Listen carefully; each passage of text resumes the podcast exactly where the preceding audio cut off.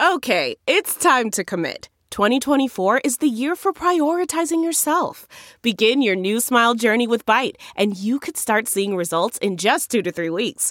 Just order your at home impression kit today for only $14.95 at Byte.com. Byte Clear aligners are doctor directed and delivered to your door. Treatment costs thousands less than braces. Plus, they offer financing options, accept eligible insurance, and you can pay with your HSA FSA. Get 80% off your impression kit when you use code WONDERY at Byte.com. That's B-Y-T-E dot com. Start your confidence journey today with Byte.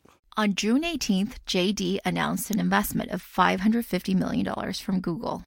It was a historic deal on many levels, not just because the two companies involved are gargantuan, JD's almost $60 billion in market cap these days, but because there really hasn't been many strategic tie ups of this scale between US and Chinese internet companies.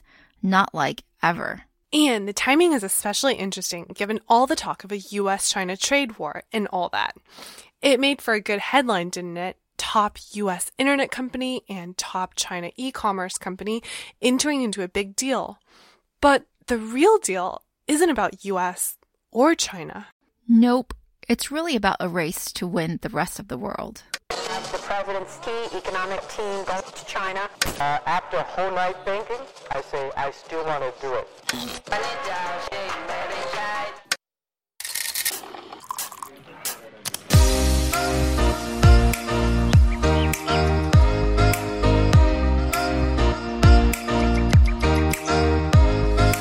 Hi everyone, we are Tech Buzz China by Pandaily, powered by the Sinica Podcast Network.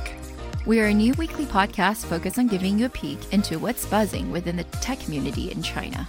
We uncover and contextualize unique insights, perspectives, and takeaways on headline tech news that don't always make it into English language coverage. TechBuzz China is a part of pandaily.com, a new English language site that tells you everything about China's innovation.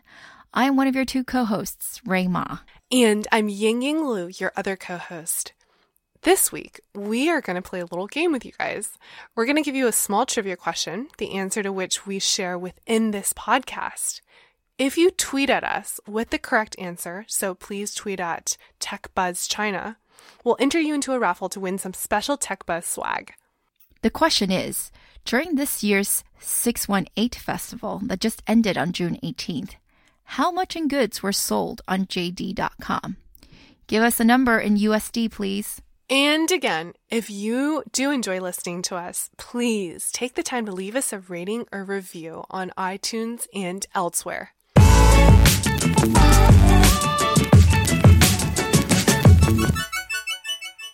On March 20th, 2018, Amazon exceeded Google to become the second largest company in the world at a market cap of $763 billion.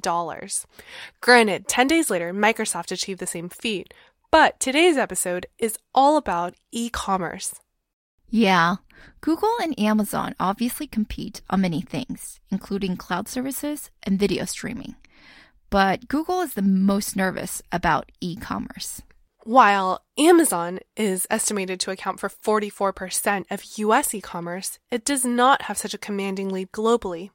China, as we all know, is dominated by Alibaba, who has over 55% market share, according to iResearch. That still leaves the rest of the world up for grabs, to a degree anyway.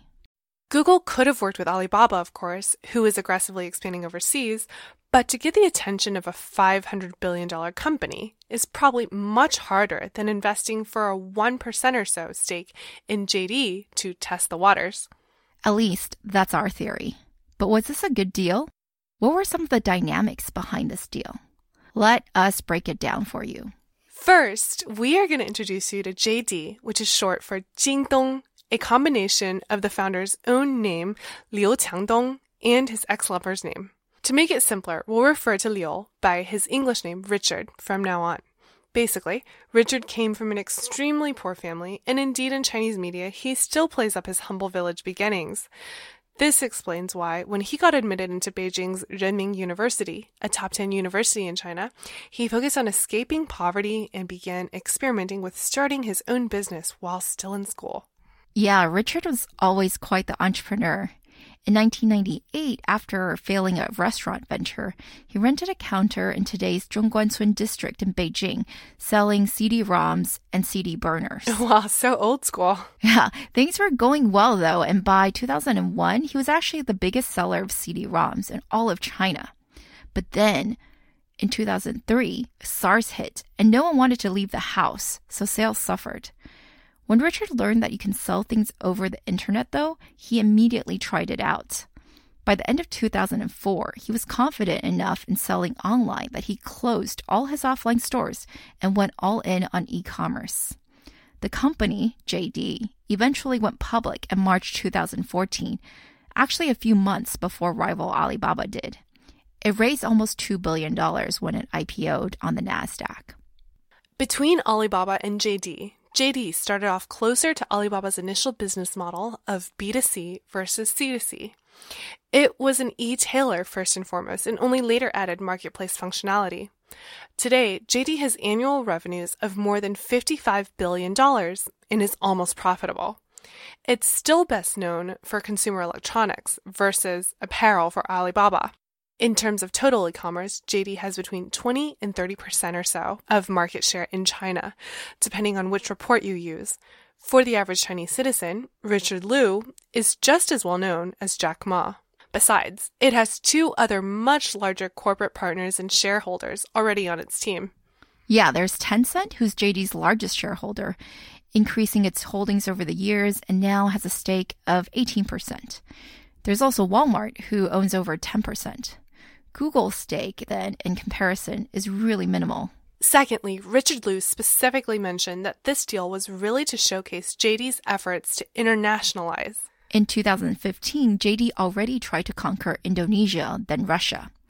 In Indonesia, met with fierce resistance from Alibaba, who had invested more than a billion dollars each into local e commerce players Tokopedia and Lazada, the latter of which Alibaba now has a controlling stake. In Russia, Alibaba was able to win with AliExpress, which is a product that sells primarily Chinese products to international buyers. So, to some, Alibaba is number one in both Russia and Indonesia. Yeah. Thwarted in Russia and Indonesia, JD went into Thailand and India. But both have been really tough markets to crack. So, not only is Alibaba there, but so is Amazon. Maybe in India there's still some hope, though. Its shareholder Walmart just bought majority control of the leading local e commerce player, Flipkart. But while JD may not have been doing as much e commerce sales as it wants, it has been quietly beefing up its overseas logistics. It's built over 110 warehouses on five different continents, including in such major global hubs as Hong Kong, Tokyo, LA, and Amsterdam. This has always been an area of strength for JD. In fact, it's one of the main reasons I personally never liked Taobao or Tmall and prefer to stick with JD instead. For pretty much anything non apparel related, I prefer JD because JD centralized logistics instead of Taobao, where the delivery was handled by a third party. So while JD's delivery was very reliable, Alibaba's can sometimes be very iffy. Furthermore, I think JD was one of the first players globally to do same day delivery. When I was living in downtown Beijing, I regularly placed orders past 10 p.m. at night and received things before noon the very next day. And JD's logistics has been enabling that to happen since 2010. Hmm, seems like JD has improved a lot even since then. During last year's Singles Day, JD's packages arrived within two hours after consumers placed orders in 312 cities, within one hour in 60 cities, and within half an hour in 18 cities. That's faster than most of my Uber Eats. Mine too. What's most impressive, though, is that this year JD said that over 90% of the orders placed during its shopping festival, the one from June 1st to June 18th, which ended just a couple weeks ago, were delivered same day or next day. That's over 90%. They also pulled a little PR stunt by showing off their newest delivery robots in Beijing.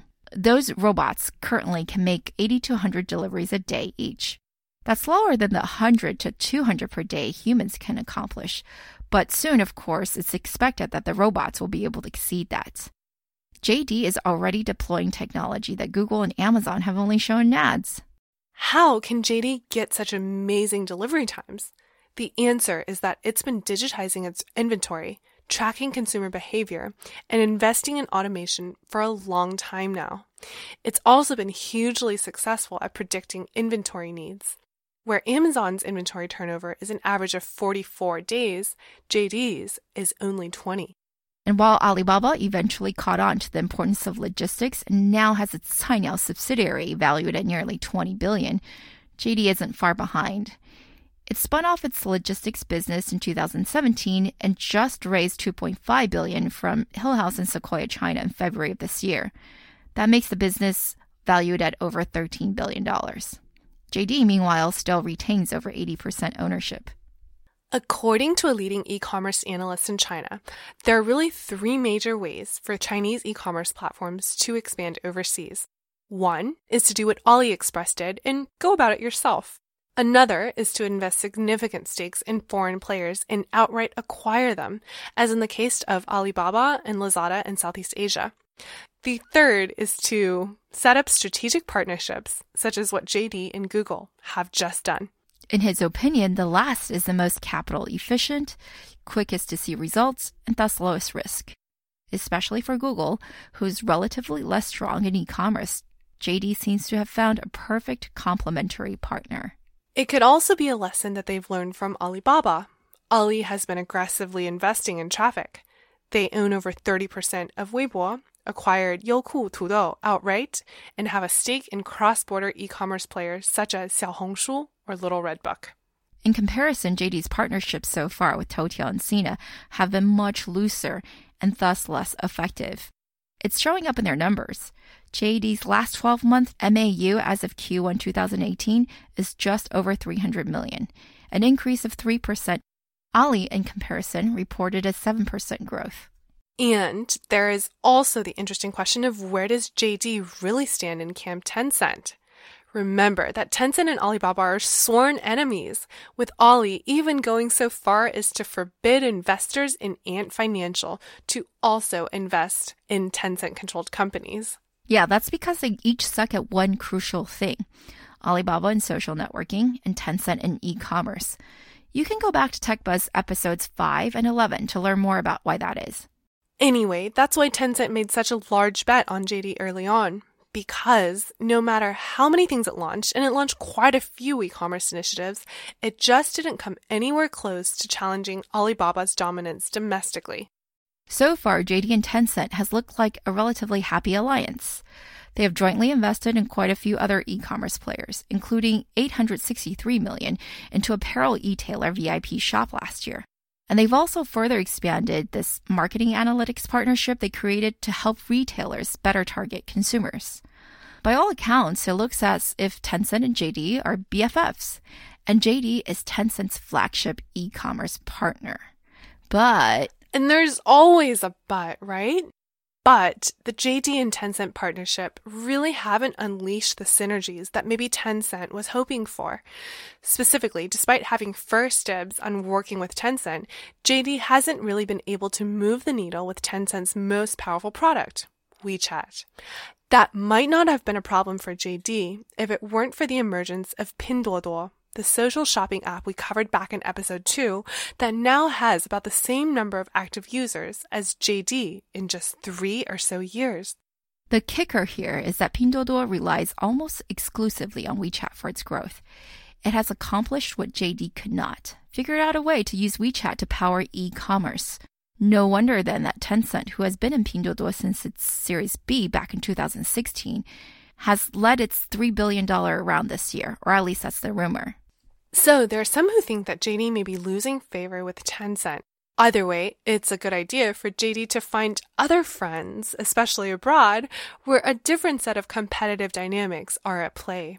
But I hope you don't think we're saying that JD is failing because it's not. In many ways, it's doing quite well. For example, take the recent JD Shopping Festival, the 618 festival that just concluded on June 18th. It's the founding date of JD, and it's their biggest sales event of the year. Of course, it's also the day on which they chose to make the Google announcement. By the way, I really think that JD was really clever to brand June 18th their own festival because unlike Alibaba's Singles Day on November 11th, this one is JD specific.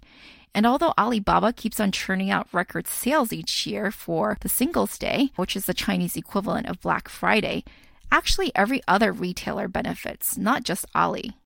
Last year, Alibaba recorded over $25 billion in sales on Singles Day for a year on year increase of 39%. But guess what? JD didn't fare too poorly either. In fact, it achieved $19 billion in sales, an increase of 50% from the previous year. Granted, JD counts the first 11 days of November, not just the 11th, but realistically, there's so much pre ordering going on in all these sites that it's probably more comparable than it looks. In any case, this year's shopping festival, which actually lasts from June 1st to the 18th, netted revenues of $159 billion RMB, or just about 24.5 billion USD for JD. That's an increase of 37% from last year. I thought that's pretty impressive. JD's definitely not without its weaknesses, but it's not getting crushed by Alibaba by any means. Not yet, anyway, and not within China. Hopefully, Google can help in its overseas battles. Even if JD doesn't internationalize successfully, though, Richard Liu is still one of the most envied men in China. And not just because he's been so successful as an entrepreneur, but because of his second wife. His second wife, Nancy, Zhang Zetian, is better known as Nai Cha Mei Mei, or Sister Milk Tea. She became famous for her beauty when, as a 16 year old, a photo of her holding a cup of milk tea went viral on the Chinese web. Indeed, her fame was so out of control that when I was visiting the Microsoft Accelerator in Zhongguancun a few years ago, she had been already admitted into Tsinghua University as an undergrad and was interning there. The accelerator staff told me that getting a glimpse of her, getting a glimpse of Sister Milk Tea, was one of the primary selling points they had to startups. Later on, when she was studying abroad in New York, Richard Liu happened to be in town for an executive program and they met and fell in love. It was the biggest deal. First, because they had like a two decade gap. Second, because, well, while Richard isn't ugly, he isn't exactly Prince Charming. Many predicted that the marriage is a sham and Sister Milk Tea is only out for money. But here we are, three years into their marriage and one kid later. They're consistently in the headlines for being the most loving couple in Chinese tech circles. Milk Tea has also become a powerful businesswoman in her own right. She invests actively and she's known as a big philanthropist. This is a really popular couple, guys. They have so many memes about them. With their age gap and the celebrity status they have, they're kind of like a Chinese version of Amal and George Clooney.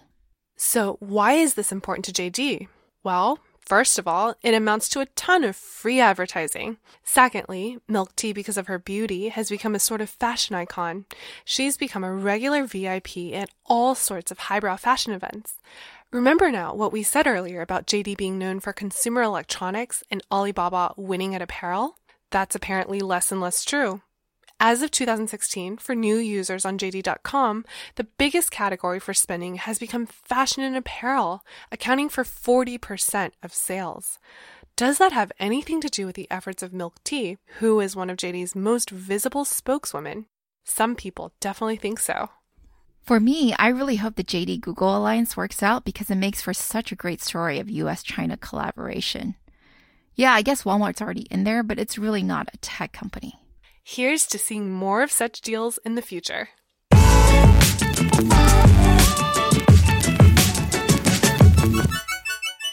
We'd like to give a shout out to our partners at SupChina. In addition to our podcast here with Pandaily, they publish the excellent Sinica podcast, a weekly discussion of current affairs on China with journalists, writers, academics, policymakers, and business people. So while we only focus on tech, they really give you the entire overview. Go check them out, guys.